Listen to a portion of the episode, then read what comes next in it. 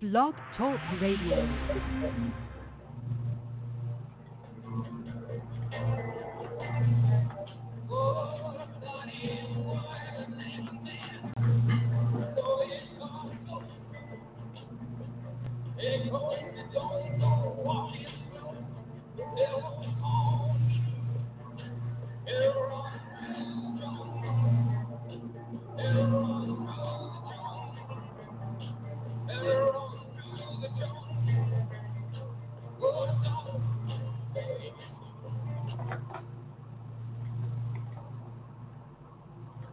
Welcome to the Armor Report, guys.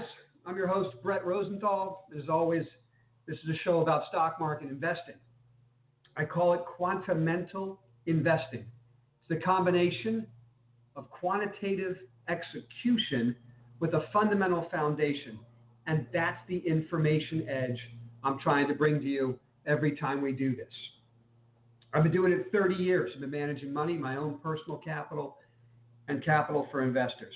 I'm trying to put you on my shoulders so you can learn from my success, learn from my failure, and be a better investor. This is a live trading desk. You're getting a fresh live look in at what I do all day long. Got the whiteboards behind me, got the computer screens in front of me. Forgive me if I got to pick up the phone call, uh, and, and deal with a trade. I'm in the midst of activities and trades right now. We trade from a day trading standpoint, we trade swing trading, and of course, most of our assets we invest for longer term. Today, we're going to talk about the Iran conflict that's heating up and how it affects portfolios. I'm going to cover that first. We're going to go over, as usual, our top seven indexes and what our algorithms are saying right now about uh, managing risk. Don't forget, ARMOR stands for Algorithmic Risk management research. So everything begins and ends on this desk with managing our risk. And Lord knows, when you take out the number one general of um, a Middle East country, uh, risk is elevated. So we have to look at the algorithms and see what have they been saying. Have they been predicting something coming? And what do they say now? Okay. Then I'm going, I'm going to cover we're going to go over again the top three investment themes that we're focusing on in 2020. Because at one point this morning, all three of them were up, the market getting crushed. So it's worth looking at. I'm going to go to the charts. We're going to go look at each one and see what it means. So before we jump in, don't forget this is an educational show, guys.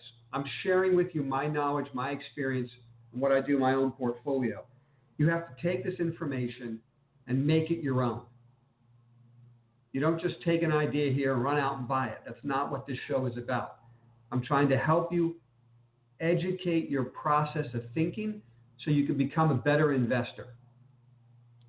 I hope that you take what I'm saying and you go do your own research and make your own decisions. Obviously, I couldn't advise you to buy or sell a stock. I don't know you, right? I don't know what your risk tolerance is.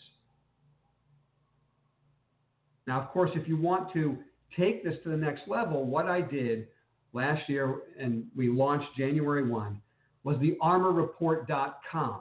It's a website that takes these YouTube um, videos, this channel, and elevates it to a level where we can get more one on one and I can help you out step by step, understand the type of risks you should be taking and what type of stocks you should get, get involved in. But for the sake of this conversation, and what we're going to talk about today, this is a general picture of how I react when there's big pieces of news, particularly conflict in the Middle East.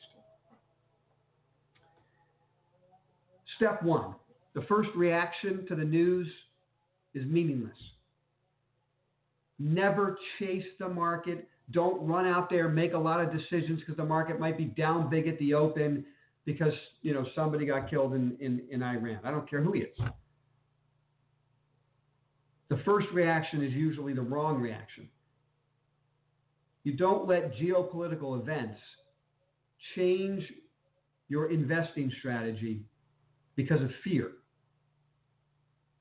What we do on this desk to manage risk is we use stop losses. Those losses are set up before the day even started. We know what the stops are before the day started. I don't care what piece of news drops. The trick is when to honor the stops. I generally do not allow a stop to get triggered in the first two hours of trading. This is a generality. Something like 90 plus percent of the time, I won't allow that to happen. Yeah. No. No. Okay. Hit it. Look, what I don't what I don't want to do is allow a geopolitical event to speed up the process and hit stops and have the market go higher by the end of the day because we decide we discover other things are happening. So most of my stop losses I will execute in the last couple hours of trading, not the first couple hours of trading. I'm willing personally to take a little bit more risk because of the volatility that occurs in the morning and is often reversed. In fact, we have an algorithm for day trading the S&P 500. It's highly successful, and we call it the extreme volume reversal. We look for extreme volume sell-offs in the first two hours of the morning, and when it reverses, we step on that, and we've, we've been able to, to build some real success into an algorithm that only trades the S&P and only trades that setup.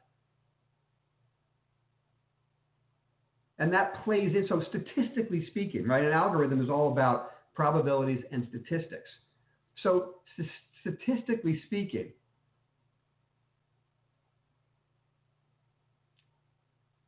what that algorithm proves is that there is a statistically significant amount of the time the market will rip lower on volume in the first two hours and then resolve itself higher by the end of the day. So if your stops are set up early in the morning and you get banged out first thing in the morning on a piece of news coming out of the Middle East, you're probably over a long period of time going to regret that. Are there days where it works, one out of a hundred? Sure, but we're looking at probabilities and statistics on this desk, right? If you want to look at the rules of the road, the Armor Report rules of the road, I'm building a list for you guys. I've been doing this a long time. I'm going to really, I'm building the list, quite frankly, for my son and my daughter, right? They're six and three. So when they get old enough to understand investing, I want to hand this book to them and say, here's a list of all I've learned. And I call it Rules of the Road. You can find this list on the armorreport.com. And the number one rule of the road is get yourself on the right side of probabilities and statistics and only put capital to work when reward is worth the risk. Okay? So when I say I don't get stopped out first thing in the morning, it's because statistically significant, that's a bad play. Sometimes it works, but statistically over a big body of numbers, it doesn't work. Okay, so how do we trade you know, the Iran conflict news. I'm still working through that process. I don't do anything at the beginning of the day. Okay?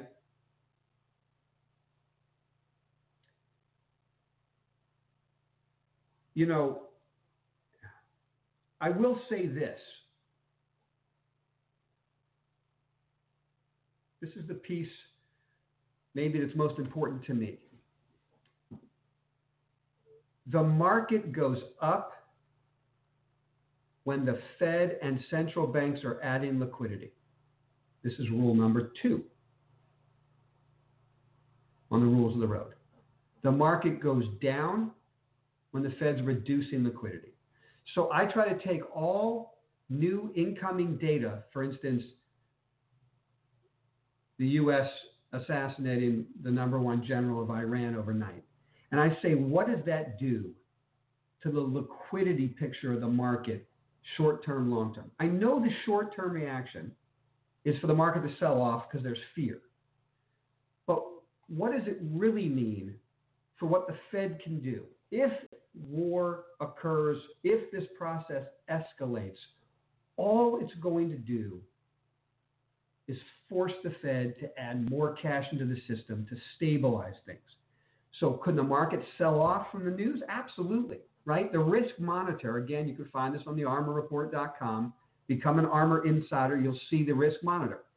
I've been telling you guys on the show that we are in a um, on a yellow light, so to speak, right? Green light is get aggressive, buy as much as you can. Red light, reduce positions, raise cash. So we've been yellow for a while. One reason, you know, markets running up towards all-time highs at the very top of channels, X number of standard deviations away from the mean. This is when it gets very dangerous.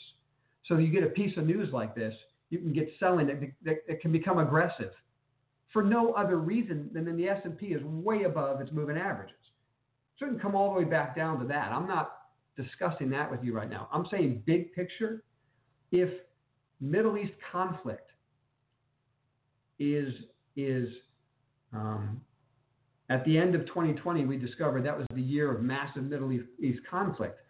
What it'll also mean is the Fed will have been spending a lot of time adding liquidity to the system. And so while there'll be short term shocks to the market, longer term, the market ends up higher. So I always try to take these events in and say, well, what does it mean for what the Fed's going to be? The Fed already said they're going to be adding liquidity through the end of March.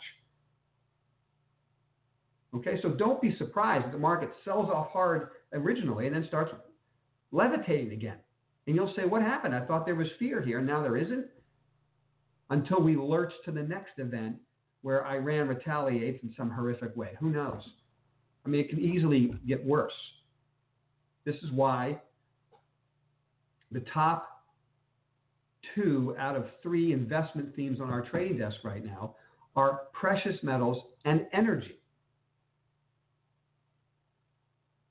The third being cannabis.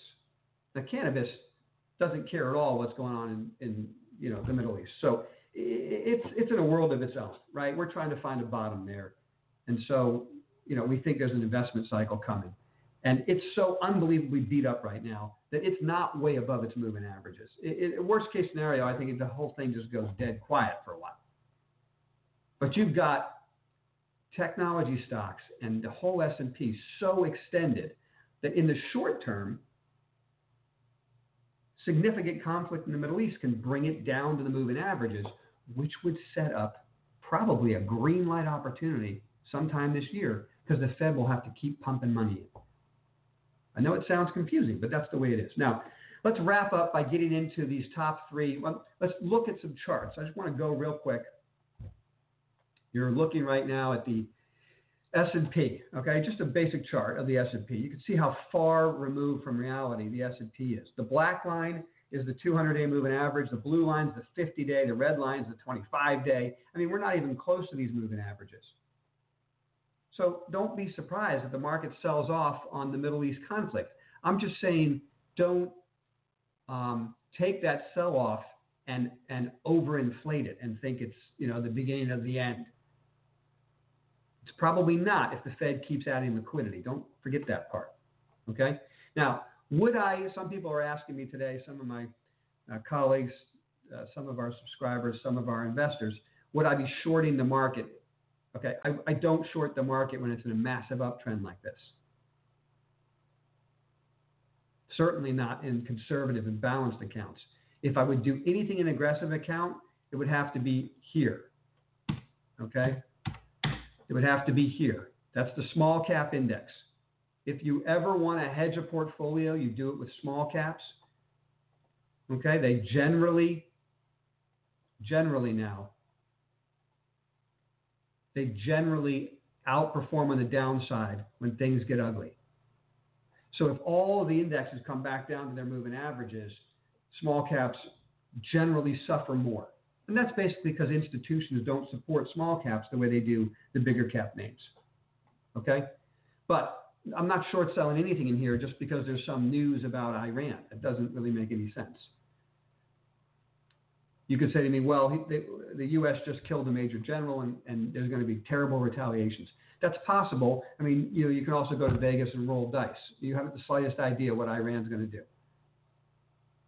It's just complete fear and guesswork. So I try to avoid making investments based on fear and guesswork. I have stops set up If those stops are hit by the end of the day, I'll be out. If there's an aggressive account that really is afraid of the market or whatnot, wants to short, I would focus on the small cap index and I'd pick certain levels you know, with tight stops because shorting an up market is deadly. And shorting a market where the Fed's adding liquidity is even worse. Shorting worked in 2018 because the Fed was reducing liquidity and raising interest rates. It's not rocket science, guys. Can you make you know short-term money? I'm not. Yes, you can, of course. In any two, three-week period, anything can happen. I'm not telling you what to do. Feel free, but I'm just saying overall, my portfolios. How do I manage this type of conflict announcement? Really, no change. No change on that piece of news. Now, it does. It is very interesting that you know our desk is focused on energy and precious metals because obviously, if this conflict gets worse, energy and precious metals go up. Let's take a look. Okay, there's the price of gold. We're already in this asset, right? We're in it down here. And it's blowing out, and hey, you know, if there's going to be conflict, we're in it down here, right? You guys have been following me for a while. You know we're in precious metals down in this space here. We're enjoying this rip higher. This is GDX. Okay? You guys, this is the third phase we think we're entering, those yellow lines. This is wave one up, wave two down, consolidate, buy that double bottom below the 50 day to break out above it. Okay, so again, that's right in here. Anybody who is subscribing to the Armor report has become an Armor, ARMR insider. You know what we're doing in this space and where we're long. Okay? Don't forget, guys, you can find out as an Armor insider. Go to armorreport.com, A R M R report.com, and you'll see what we own. I've set up the portfolios for you. There's four portfolios, one index only, and three others conservative, balanced, and aggressive. And you'll see what stocks we own in those portfolios addressing this space and when we started the positions. Okay? So we're already long here. The Iran conflict kind of plays into our hand if it gets worse because precious metals are going higher. Right? Here's silver. Silver blowing out. Then, of course, GDXJ, which is the small cap.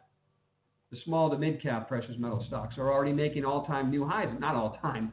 The new highs since the since this new bull run has started. I'm getting a little carried away. Forgive me. We're not at all time new highs yet. Okay? But this is a group that we're focusing on and we'll continue to focus on. Let's take a quick look at energy. Okay? I talked to you guys the other day, and really for the last couple of weeks, about how important this pennant is on oil. USO is the symbol. We're now above that downtrend, and of course, today's conflict announcement gaps it out even higher. Let's see if it continues. I mean, it has to follow through. But if it follows through, then what you're looking at is a major bottom in XLE, which are the big cap energy stocks. Notice how they're down today. Notice how they're down today. Okay? So you don't, this is a perfect example of why you don't buy energy stocks when there's some terrible piece of news out of the Middle East at the open. It makes no sense to react to news that comes out overnight in the first couple hours of the day. Okay? But big picture it, we're focused on energy stocks on this trading desk. If you look at the armor portfolios, you'll see what stocks we're buying. If you look at the armor whiteboard, you'll find out what stocks we haven't bought yet, but that are on the list, and we may elevate into a portfolio in the short term. But suffice it to say, these type of stocks, gold and energy, already look good. So a conflict in Iran in the Middle East obviously just makes them look better. And we'll round up, we'll finish up with um, a picture here of our old favorite. Oops. Okay, here's our old favorite. You guys can see it. What looks to me like a possible double bottom again in marijuana stocks. Until this bottom is taken out, which is like around $16 a share, you have to say you're in a consolidation phase and probably a double bottom. If it holds, then we're going to get higher prices in here. If it doesn't, we step aside again. This isn't rocket science, really.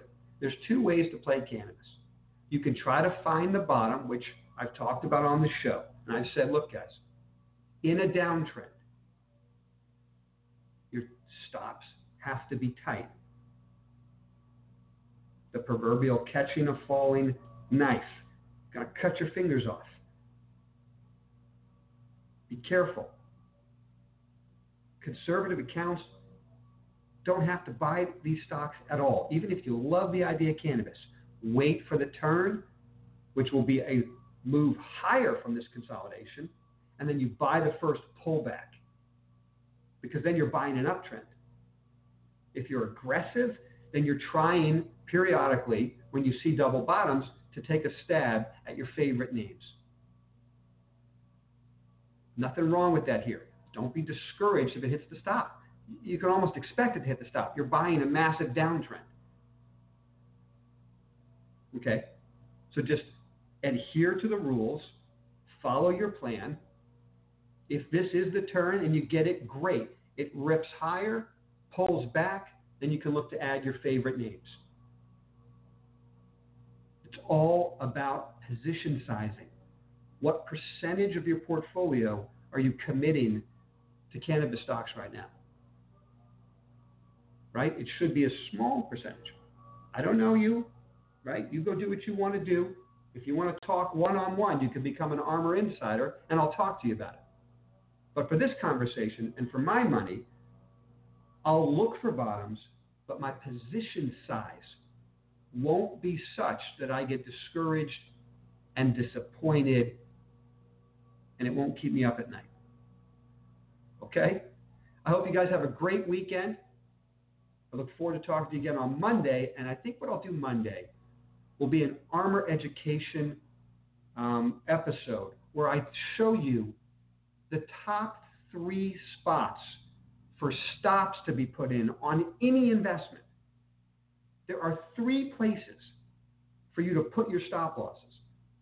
And here's a hint it's got nothing to do with percentages. Okay? Have a great weekend, guys. Take care.